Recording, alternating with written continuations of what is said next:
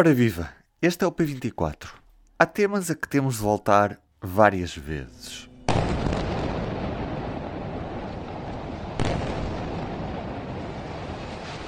A 26 de maio de 2018 falava com a jornalista Maria João Guimarães. Ah, vocês que não me lembrava, estavas-me a dizer que tinhas background e eu, mas não me lembro de quando. É, e é muito engraçado que nós, eh, eu estive a rever, há três anos nós tínhamos falado sobre, sobre isto na altura em que os Estados Unidos mudaram a embaixada em Israel. Uh, vamos ouvir um pouco. Tenho em estúdio a jornalista Maria João Guimarães, que por estes dias andou em Israel a fazer reportagem para o público para cobrir a inauguração da Embaixada dos Estados Unidos em Jerusalém. Que no fundo não foi bem uma inauguração de uma nova embaixada, foi uma transformação de um consulado numa embaixada, um bocadinho, para ser uma medida rápida, que era conveniente tanto para a administração Trump como para o governo de Benjamin Netanyahu, que tem várias investigações, uh, casos de possível corrupção, e portanto estava aqui numa altura de, de alguma fragilidade que entretanto foi completamente eclipsada por, uh, por tudo isto que aconteceu. Onde é que a história do Estado de Israel começou? Temos que ir a 47, ao plano de partição das Nações Unidas para o, a Palestina, na altura sob controle britânico, em que se decidiu que haveria dois Estados, um Estado judaico e um Estado uh, para os palestinianos. Este plano não, não foi nada, não agradou a, a todos mas foi aceito por Israel e não foi aceito pelos árabes. Uh, o que aconteceu depois foi que, quando acaba o mandato britânico da Palestina, Israel declara a sua independência e, e o seu Estado.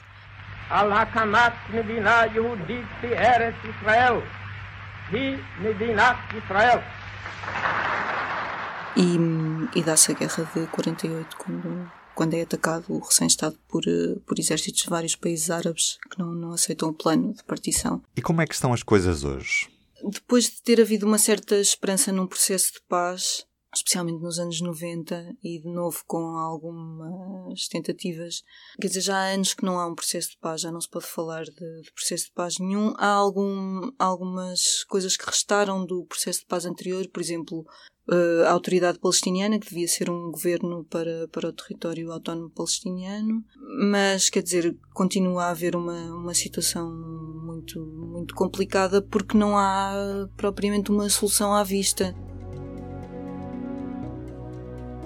Israel continua a anunciar colonatos no, no, território ocupado e os palestinianos disseram que, sendo assim, não, quer dizer, daqui a nada não tem espaço para o seu Estado e, portanto, desistiram nas negociações e não se vê iniciativa nenhuma de, de paz e a situação vai sempre piorando no, no, terreno, portanto... Portanto, estamos mais próximos de uma solução, uma espécie de um apartheid dentro do Estado de Israel do que propriamente uma solução de dois Estados. Isso é muito complicado porque um, há muitas pessoas a defenderem um Estado. Já em, em 47 havia pessoas a defenderem um só Estado. O problema de um só Estado é que eventualmente há uma minoria judaica e, portanto, Israel é um Estado democrático e judaico. Como é que poderia ser assegurada essas duas características do, do Estado? A verdade é que também, não havendo algum grau de controle dos palestinianos sobre o seu território, quer dizer, cada vez têm menos território, Voltamos agora a falar, depois de uma nova escalada de tensão, vamos perceber o que está em causa de novo Maria João Guimarães, três anos depois, como o tempo passa. Antes de tudo, P24. O seu dia começa aqui, começa aqui.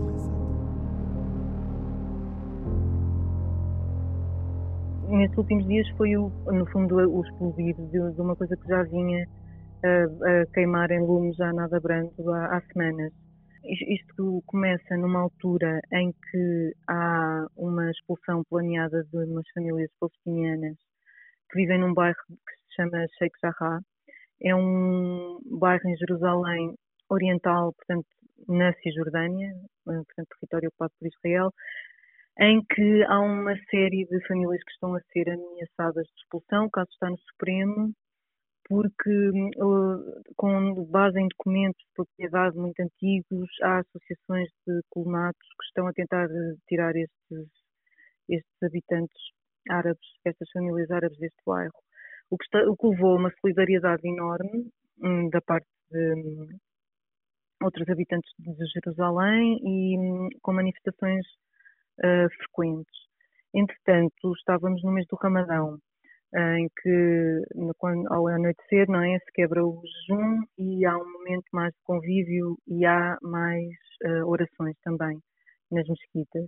A polícia de Jerusalém resolveu impor algumas restrições às entradas e aos convívios uh, perto do Pátio das Mesquitas e da Mesquita da Al-Aqsa na cidade velha de Jerusalém. Estas duas coisas criaram uma atmosfera assim semi-explosiva, com confrontos, polícia a dispersar manifestações com, com força, portanto os ânimos estavam, estavam muito exaltados.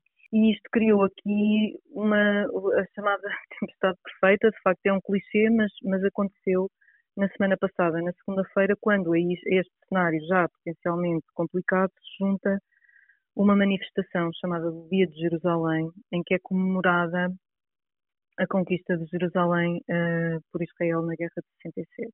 Este dia costuma ser comemorado por uma marcha de pessoas, de, jovens, sobretudo de extrema-direita, que passam pela Porta de Damasco, que dá acesso à, ao bairro muçulmano da Cidade Velha, e, e, portanto, a ideia de ter uma, uma marcha destas a passar num sítio onde já está, um, um, enfim, uma tensão enorme, Estava, estava aqui a levar toda a gente a olhar para este dia como o dia em que, em que as, as coisas podiam mesmo correr mal. A polícia israelita, aparentemente a pedido do primeiro-ministro Benjamin Netanyahu, decide, mesmo à última hora, alterar a rota da, da marcha e não deixar que ela passe por aquele ponto mais problemático, mas entretanto da faixa de Gaza, o Hamas, o movimento islamista, decide fazer um ultimato e dizer que se a polícia israelita não retirar rapidamente de perto da, do pátio das mesquitas e se não parar eh, com, com a sua presença aí em Sheikh Jarrah, que disparará rockets em direção a Israel. Ninguém estava muito à espera que o Hamas fizesse isto. Porquê? Porque cada vez que o Hamas decidiu atacar Israel, sofre com ataques depois muito violentos, nunca conseguiu nada com estes ataques e no fundo perdem sempre. A população de Gaza perde, quer dizer, o território é bombardeado e eles perdem uh, rockets, perdem operacionais, etc. Mas uh, o facto de não haver já há muito tempo eleições palestinianas e o presidente da autoridade palestiniana, Mahmoud Abbas, ter acabado de cancelar as eleições, deixou o Hamas furioso, o Hamas, aliás, que ganhou as últimas eleições em 2006, um, mas como era considerado um movimento terrorista, uh, não tinha apoio da União Europeia, enfim, uma, surgiu depois aí um conflito intra-palestiniano com, com a Fatah, a autoridade palestiniana, e, e o, o Hamas então uh, gostaria de ir a eleições, não é? Porque, porque pensaria que poderia ter um bom resultado. Não há eleições, é mais um estímulo para levar a cabo este ataque sai absolutamente reforçado em termos de ligação a Jerusalém. Jerusalém é um bocadinho aqui o centro deste conflito, o centro simbólico, não é? E o Hamas de Gaza é quem tem a vista por muitos palestinianos como uh, tendo tido um efeito eh, na atitude de Israel face ao que estava a acontecer em Jerusalém. Tudo isto ainda se complica mais porque uh, no seguimento disto começa a haver motins em cidades árabes israelitas, uh, são cidades chamadas cidades mistas, como Haifa, que é a terceira cidade de Israel, Lod, uma cidade histórica, Acre, etc., onde com população significativa árabe, mais significativa do que noutras cidades, em que há trabalhos conjunto, em conjunto para as comunidades viverem juntas, etc., em que começam a surgir uns motins de uma violência enorme começa a haver uh, multidões nas ruas, sei lá, incendiar carros até incendiar sinagogas, começa a haver do outro lado ataques de judeus, muitos de extrema-direita contra árabes, tentativas de linchamento em várias cidades, parte a parte, ehm, e aqui é que a maior parte dos especialistas diz que está o problema, porque Israel tem uma população de cerca de 20% de árabes, o, que é essencial, não, não, se pode viver sem 20% da população, não é? É essencial que haja aqui uma, uma vivência em conjunto de árabes e judeus em Israel e este é que é o dado que, que, que, pode ser a maior ameaça para o Estado de Israel, porque Israel já teve rockets do Hamas antes, não é? Já, já houve guerras com o Hamas mas esta é uma ameaça mais verdadeira ao, ao, ao, Estado. E até que ponto é que a situação política em Israel também pode estar, de certa forma, a condicionar tudo isto, não é? Porque sabemos que Netanyahu pode ter os dias contados à frente do, do, do governo de Israel. Uh, isto pode, de certa forma, estar a agravar o conflito.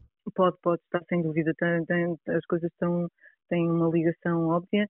Um, a primeira, primeira coisa a ter em atenção é que Netanyahu, ao fazer, ao fazer uma aproximação a uma direita mais radical, mais extremista, inclusivamente com um partido anti-árabe, mesmo eh, abriu aqui a porta para um que alimentou este extremismo, acho que se pode dizer isso, eh, de, de, de pessoas que estão então dispostas a levar a cabo violência contra os cidadãos árabes de Israel Uh, o que aconteceu também, mais ou menos nesta altura, foi que tinha acabado o prazo dado a Netanyahu depois das eleições para tentar formar governo. Ele foi o, o líder do partido mais votado, mas não conseguiu uma coligação maioritária. E o presidente tinha passado o mandato ao seu principal opositor, Yair Lapid, que começa a tentar formar um governo, como é chamado em Israel, um, governo de mudança, coligação de mudança, para precisamente afastar Netanyahu com o, o ponto a ser que é um primeiro-ministro que está a ser julgado por corrupção e, e, portanto, esta coligação teria como principal móvel o afastamento do, do primeiro-ministro. Um, é, seria uma coligação que teria um apoio de um partido árabe, o que seria inédito, não acontece, os partidos árabes não têm, em geral, grande participação neste género de, de negociações, aliás, raramente dão, dão apoio, aconteceu uma vez nos anos 90, na altura dos acordos de Oslo, portanto, isto seria uma estreia. Um, e, e também tinha uma entrevistada recentemente a dizer-me que, que ela nunca, nunca teria esperado que, que isto passasse, que fosse possível um governo deste género sem algum tipo de violência. Por outro lado, também há comentadores a alertarem para que não se pode ver isto como uh, Benjamin Netanyahu promoveu aqui esta violência para se manter no poder. Uh, isso é um, é um excesso. Depois também não podemos tirar esta conclusão. Nada. Aqui, quando muito o que terá havido era mais um vazio de, de poder, quase, porque de facto há um primeiro-ministro que está preocupado com o seu processo judicial e está preocupado com a a formação de um potencial formação de um governo que, que, se opõe a si. E aqui talvez não tenha havido uma então uma ação do governo em relação ao que estava a passar em Jerusalém, deixando a polícia de Jerusalém a, a ser encarregada das, da gestão da crise, o que, que não, não é boa ideia. E então não houve uma orientação política, uma orientação de cima de um governo que, que, que gerisse melhor a crise. A última vez que nós falámos estávamos uh, no meio de uma presidência de Trump. Uh, Donald Trump tinha acabado de mudar a embaixada de forma oficial uhum. para Jerusalém. Uh, estava completamente alinhado com o regime Netanyahu e, e, e, com Israel. Já tivemos uma relação dos Estados Unidos mais conciliadora, por exemplo, no, no, no tempo de Clinton, com os acordos de, de Oslo. Ah, qual é que é a postura de Joe Biden em relação ao que se está a passar neste momento entre Israel e, e a Palestina? Bom, isso é uma pergunta interessante, porque quando Joe Biden foi eleito, uh previa-se que, que, mudassem muitas coisas nos Estados Unidos, muitas coisas em relação à política externa, etc. Mas em relação a Israel, Joe Biden sempre disse que era um grande amigo de Israel, um grande amigo até de Benjamin Netanyahu, eles já se conhecem há muitos anos. E uh, Joe Biden faz, faz parte de uma geração mais antiga de políticos que conheceu Israel numa fase em que, em que, o país estava a afirmar e que hum, aquela sensação de ser um pequeno país no meio de uma série de inimigos de um país novo que se afirmou era, era muito, muito mais forte. Embora isso ainda seja uma, uma narrativa hoje e um sentimento de muitos, muitos israelitas, na altura era mais forte. Israel não era o Estado forte que é hoje, uh, tão forte pelo menos. E, portanto, Joe Biden traz aqui alguma promessa de não ser, não impor ações completamente incendiárias, mas eh, eu penso que nunca se esperou que, que Joe Biden fosse de repente mudar completamente o, o fiel da balança para o lado dos palestinianos. E, e agora também neste, nestes últimos dias os Estados Unidos parecem ter bloqueado várias vezes resoluções do Conselho de Segurança para fazer declarações em, em que era criticada a ação de Israel e que era preciso um cessar-fogo imediato. Um, e isso até tem deixado o Joe Biden muito, a ser muito atacado por uh, membros mais progressistas do Partido Democrático e mais pró-palestinianos que têm questionado muito esta, esta, este não pedir, não pressionar já para um cessar-fogo, nesta, nesta sua posição em relação, nas posições que tem, que tem expressado recentemente em relação ao conflito, Joe Biden disse, por exemplo, que achava que os ataques de Israel na faixa de Gaza não eram desproporcionais, o que, levou também a uma série de críticas renovadas de, de, de pessoas como a Alexandria Ocasio-Cortez ou de, de, outros membros da, do, do, Partido Democrata mais progressistas. E esta posição, de facto, de, dos Estados Unidos de não querer criticar Israel causou algum incómodo também nessa, nessa ala mais progressista. E é isto. Obrigado, obrigado. Bom trabalho. Tchau, tchau, tchau, E assim nos despedimos da Maria João. Eu sou o Ruben Martins. Resta-me desejar-lhe um bom dia e até amanhã. O público fica no ouvido.